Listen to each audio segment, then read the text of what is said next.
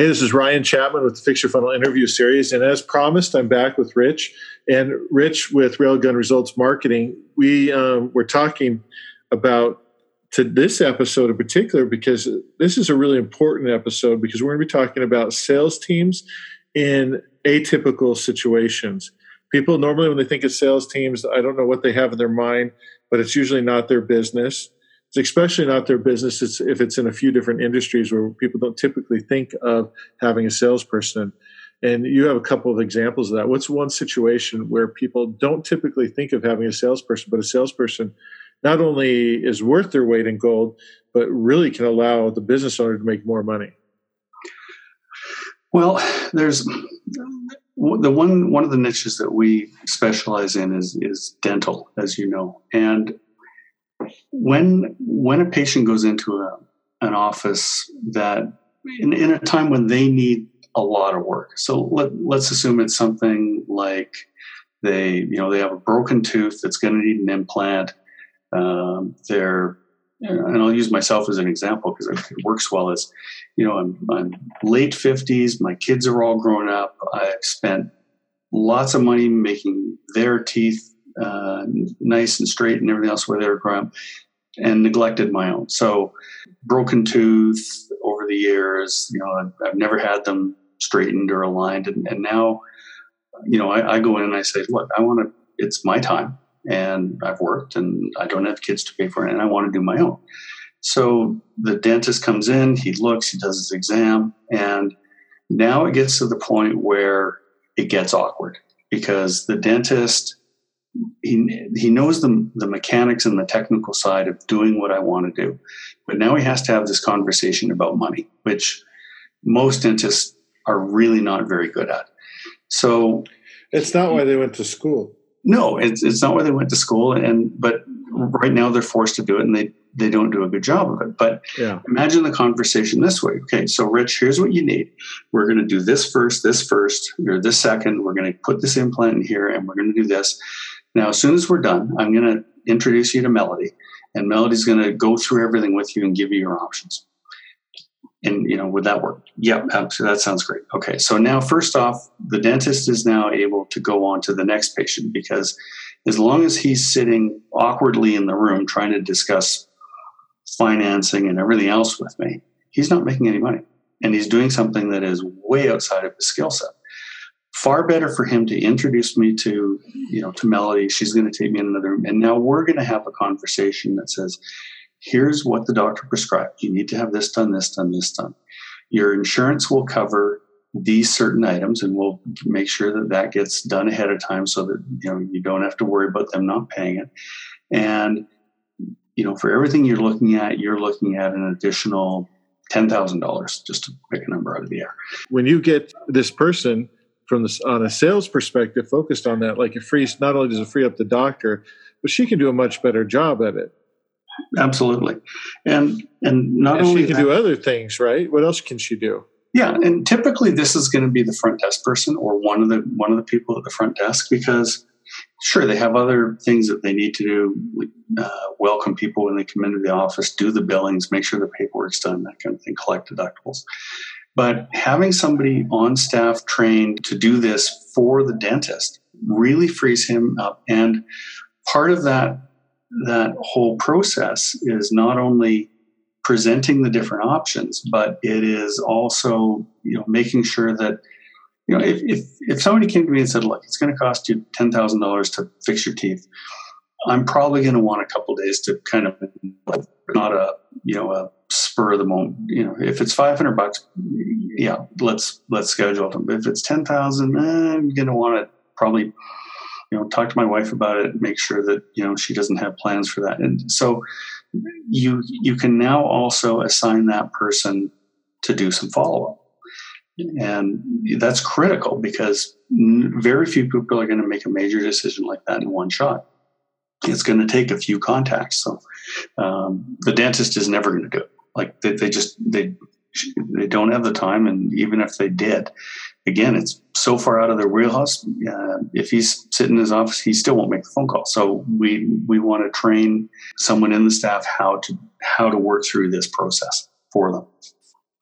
So, and that what's interesting about this is this not only creates a scenario where sales are going to be going on independent of the dentist, which is a really big deal, but it also creates a situation where now you need a system or a process because this can quickly get out of hand.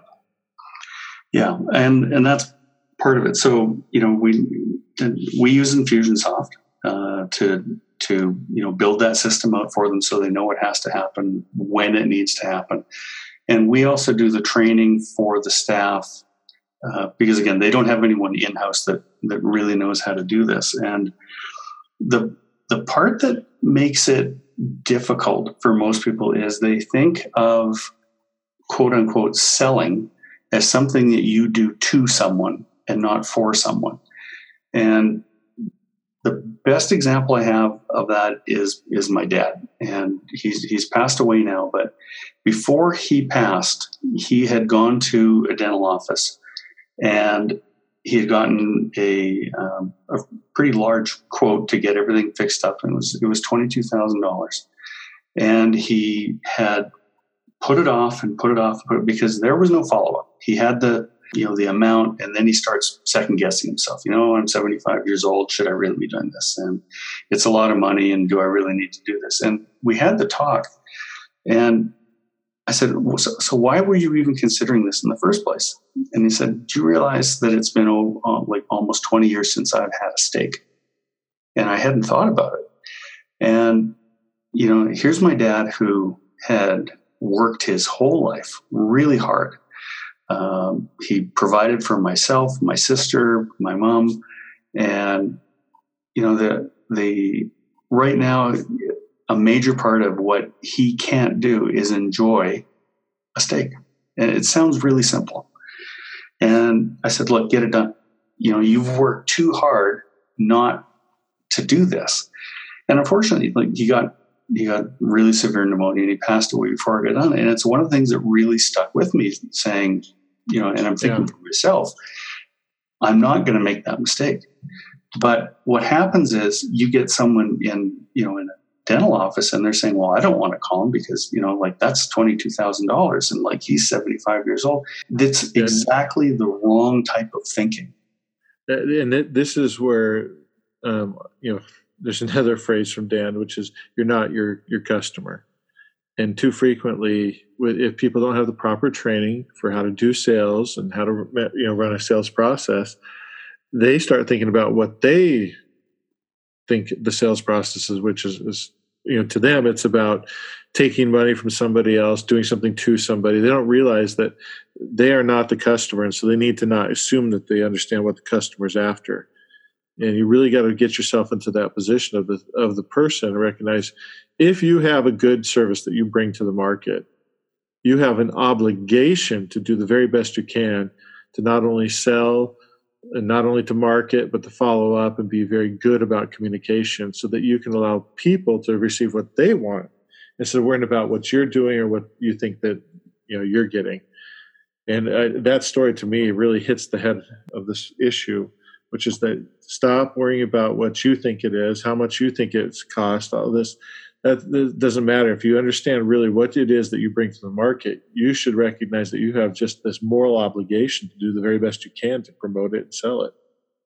Yeah, uh, absolutely. And you know, it, it, was one of it was one of the regrets that you know that when he I had because had I known this sooner, it would have been like, why are you even thinking about this?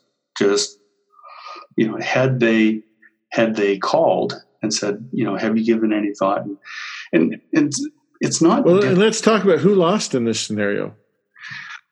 There's, there's, I, I can think of that you lost as a son because you know you feel a little bit of regret not pushing him sooner.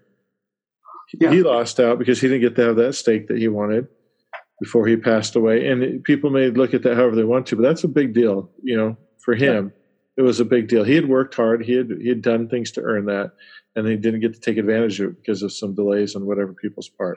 Yeah, and people and, in that office, they didn't make twenty two thousand. No, so you know that dentist didn't get the money that he should have for his expertise. He, I'm sure he's got debts out the wazoo, because most dentists I know do. And so, you know, it could have helped them pay off some debts. There's the people staff in the office that would go towards their wages. Everybody in that scenario lost out because somebody didn't follow through and didn't follow a sales process and probably weren't organized at all. You know what I mean? No. This, go, this goes back to why it's so critical, not only to introduce this idea of having a salesperson in a place where you may think that salesperson doesn't belong, which, you know, most, most dentists, probably most attorneys, you know, even many medical folks are thinking that the doctor's got to do all this stuff. And in reality, that ought to be passed off to the salesperson. So, talk a little bit about this sales process. How do you start designing these sales pipelines, and why is it so critical to get them trained on how to use a sales pipeline? I mean, we've got this thing of you know you're not doing it two people, you're doing it for people, which is a really great mental um, place to get yourself if you're doing sales. But how do you go about designing these these uh, sales processes for these situations where people may not be thinking about sales at all? Yeah. So you're right. It, it, the mental shift has to occur first. And that, that's why we like to work with the staff because they're the ones that are going to be doing this. The, the first step is always decide what, what your end goal is. So, you know, in the case of my dad, the end goal would be to have him accept the treatment option and make the decision to book the first appointment and go forward. So that that's the end goal. The next step is to find, you know, what's the the first spot, which is, you know, when when he's in the chair getting his, you know, his uh, annual cleaning done or whatever it is. One of the things that should happen is during the cleaning, either the hygienist or the dentist should be asking, you know, is there anything about your teeth that you that you would like to change if there were you know if there was nothing holding you back? You know at that point they probably would have found out sooner and not waited until you know almost 20 years that sure. you know he really wanted to have steak. And because if he'd done that 10 years ago he probably wouldn't have hesitated. And I, I know him he wouldn't have hesitated. So that first part wasn't there. Then the next part is all right well let's let's in a perfect world if you had all this done let's get you a quote so at least you know what you you would be looking at. Would that be okay? There's no cost no obligation we'll just go through it. And i know we would have agreed to it. He said like if i'm not going to get pressured or anything else i'm fine. So as you're going through that you have to make sure that you know the know the the questions you're asking. So you know um, you know why would you want to have this done? Well you know it's been 10 years since I've had a state. I really, that, you know, that would, that would have come out as being a major driver because if someone mentions it, um, the second part to that, and I didn't mention this earlier, is when we were having, you know, family barbecues and stuff like that, he didn't come. It never dawned no on idea, huh? It never dawned on me until afterwards that that was probably why. And, you know, had they asked that and he said, you know, my my kids have barbecues all the time, and I don't go because I'm embarrassed because I can't eat. That would have made a huge difference right there because now they know the why. Yeah. And once you get to that, you know, so assuming they get that part, now they're saying, here, here's what you need to do, and it's twenty two thousand dollars. And my dad was very frugal. And I know that the idea of you know spending as much on his mouth as what he would spend on a small car would just drive him crazy. But in part of the training, one of the things that we teach the staff to ask when they do the follow up call, because most people are hesitant. You know, it's like, yeah, I'm still thinking about it, and it's I, we train them to, to do this. And my dad's name was Bill. So, Bill, do you mind if I ask you a question?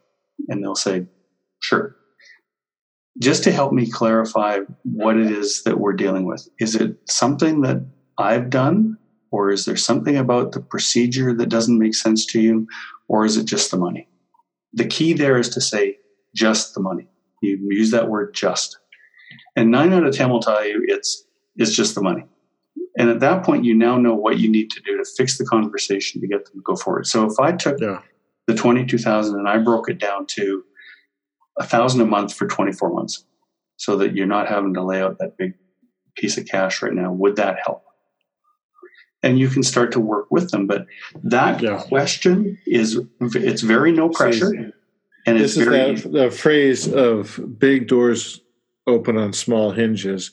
Yes. These little questions, these little design elements that you incorporate into your sales process are such a big deal And that, that's why it's so important for people to be working with somebody who's thinking about all these things. Because for many, many offices, I'm sure that's not even a thing that comes up on their radar. They're not even thinking about, oh, well, one, should the doctor just be focusing on what actually generates revenue that only the doctor can do, or should he be doing sales? You know, that's the first question that they right. they're asking. And then once they've asked that question, now it's okay. We got a dedicated person. I've been to different dental offices where they actually are implementing at least that portion, right? They don't have the dentist doing the the presentation of the the plan and money part.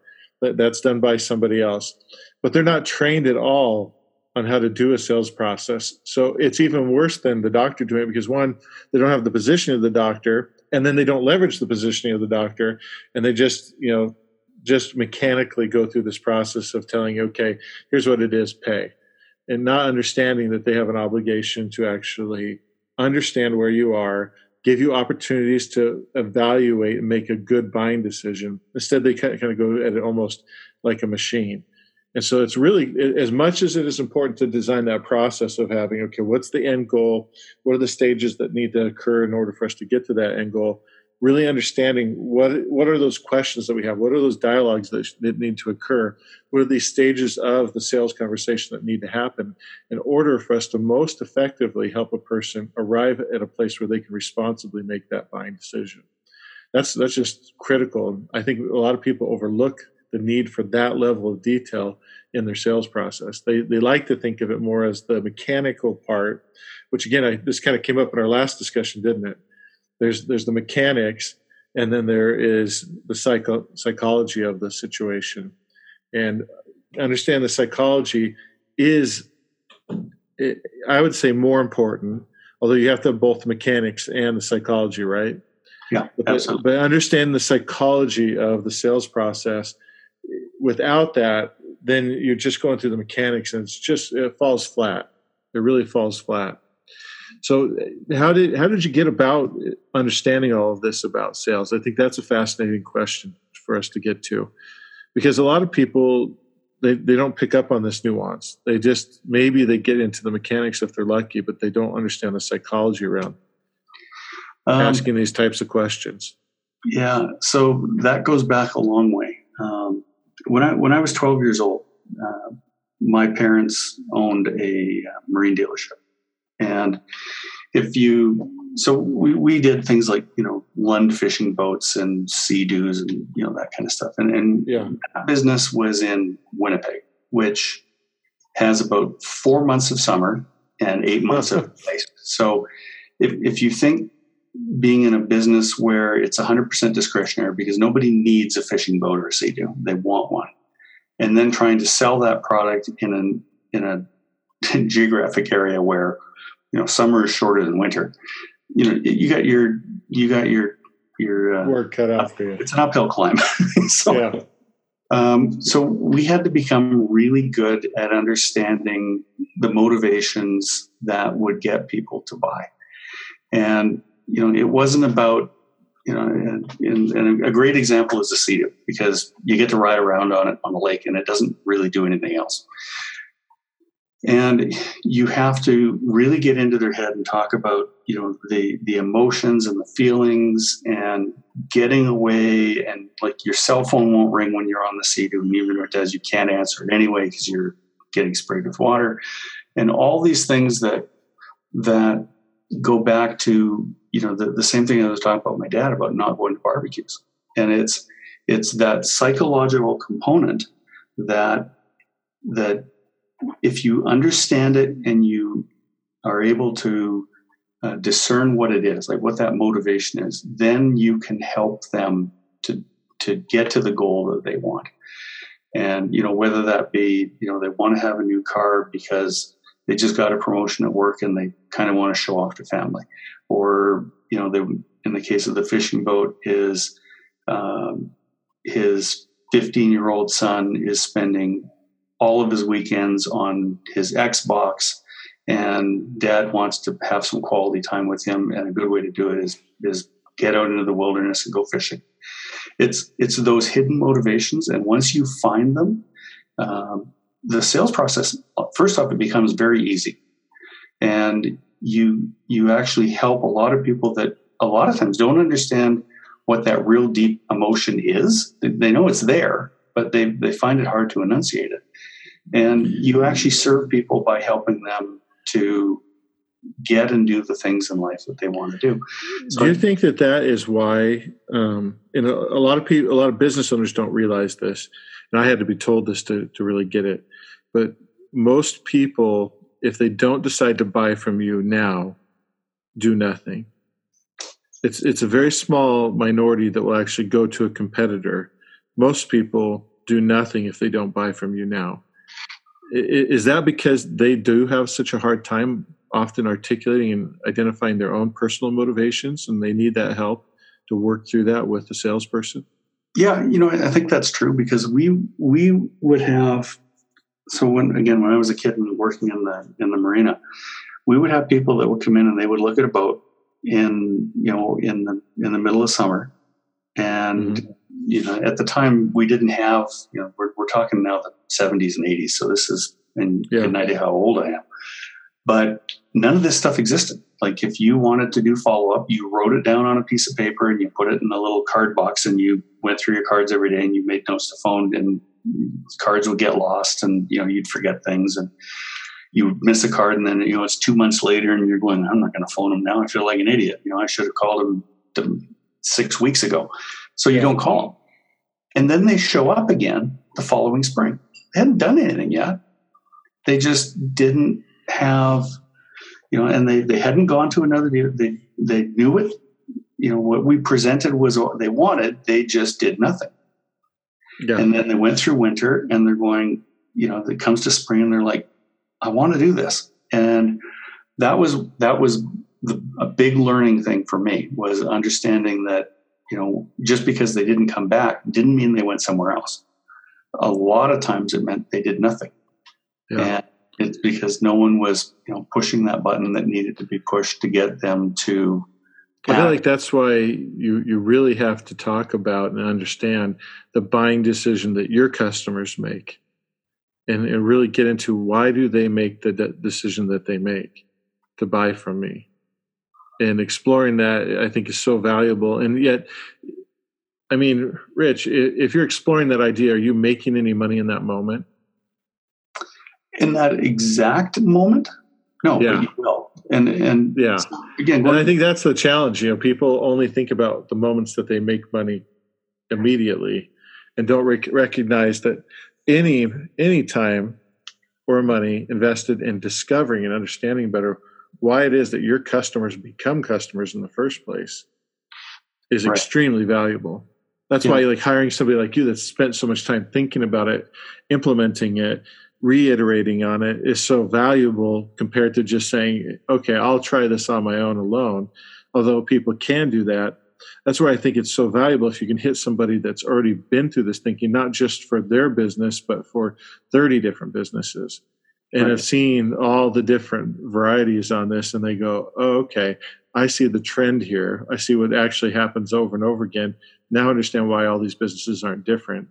They're all the same all I've, I've, spent enough time to really understand what is it that drives the human behavior. It's a science, but it's also an art. And yeah. uh, the, the best way I've ever heard it explained is um, I'm not sure if you're familiar with Chris Carlson. He uh, works a lot with financial planners, but mm-hmm. the way he described it was if you think of a line with zero at one end of the line and 100 at the other end of the line, when someone is unaware of your product or service, they're at zero. And the moment they make the decision to go forward, they're at 100. But there's all those points in between 0 and 100. So, you know, if if I'm doing a presentation on on you know buying a Sea-Doo in Winnipeg in February when it's 40 degrees below zero, I may only get them to 50. Mm. Well, the opportunity is there to move them, you know, from 50 to 80 as spring gets closer. And then when the May long weekend comes and the lakes finally are no longer solid and they're back to liquid, I can go from 80 to 100 and make that sale. But you have to understand where they are along that continuum and not do what every business tries to do, which is go from zero straight to 100. Yeah. And that's why you see um, you know businesses that say, you know, I have a Facebook guy and his leads are no good because he got me a thousand leads and I only sold one. You're trying to go straight from zero to 100. You know, it doesn't work. I, I use the baseball analogy of the home run. They're going for the home run on the first hit, and they'd be way better off if they just got base hits. Right. Is there a Canadian equivalent to that? Uh, well, you know, I was just joking. hockey, hockey hat trick probably, but uh, it, uh, yeah, it, yeah, it's exactly the same thing. You know, it's like yeah. you, want, you want to get up to bat and you want to you want a grand slam. Well, wait a minute, you don't have anybody on base yet. You know, it's like well, it ain't going to happen, right? It's yeah. the same. It's the same problem, and and and that's the biggest problem with most marketing we see when someone comes to us and says, "My marketing doesn't work." Well, who are you marketing to? And well, we want people that are looking for a new widget. And I said, okay, but how many people are you know looking to buy your widget right now because all your marketing is it's a big complaint I have about car dealers. They only market to people that are looking at buying a car in the next 72 hours. And that's it. Like if, if you know if somebody has got something that you know it's not Such starting a small right, percentage of the Yeah. marketplace is ever in And that they- position they- where a home run could be even possible, right? right And so it's the most expensive thing to possibly do. Right. When all your competitors are doing the same thing, you are all fighting for a very, very small piece of the pie. Yeah. So, Well, and I think that going back to your a question that you introduced at the very beginning, where when someone's coming in, you're asking them, is there anything about your teeth that you're unhappy with or that you would like to change if there was nothing holding you back? That that's a really great question. I think many dental offices don't even think to ask that question either. no, they So don't. The person comes in, they get their cheap cleaning. The doctor's almost annoyed because that's all they got was a cleaning, and then you know they're they're waiting for the patient to come in and say, uh, "Yes, I want all of my teeth replaced." With bated breath, they're waiting for the home run to show up at their doorstep, not realizing that they've been letting people that want more done come in and go out without ever getting into them. That's why I think this whole discussion was so so powerful, Rich, and I appreciate you bringing it up because it really helps um, businesses to think. Even if you're not a dental business, I hope that as you were listening, you were thinking about, well, how am I like the dental business? Because you get way more out of it if you do that than if you just think, well, I'm not a dentist, nothing to hear here. Um, if you recognize the fact that in your business there are probably natural occurrences that go on they could be opening up doors for other sales opportunities that you're totally ignoring and then open those doors and then not only that but have the sales process take the time to invest in getting some sales training some sales direction because the pipeline is the easy part isn't it Yeah, absolutely. but but it's getting the training and the staff on in the right place that's the really valuable part and that's that's exactly what you do isn't it rich right. That's that's big, big part of it is getting all those all the nuances figured out along the way. So if if you thought this discussion was interesting, you'd like to talk Rich more about the sales process in your own business, I'd recommend you text uh, Rich at 587 807 6750. We'll make sure that that's uh, in our show notes too below this podcast episode. But thanks, Rich, so much. I really appreciate you taking the time out of your day. I know you've got a busy schedule with all the people that you're working with, but I appreciate you taking the time to just discuss these topics because I feel like if people understand that you don't, I think if nothing else, if they did, they took away just that concept of you're not selling, you know, doing things to people, but you're doing it for them. That can change the whole feeling about everything that you communicate and do in your sales process. yeah, absolutely. Well, thanks, Ryan. I really appreciate uh, having some time with you. That's been my pleasure.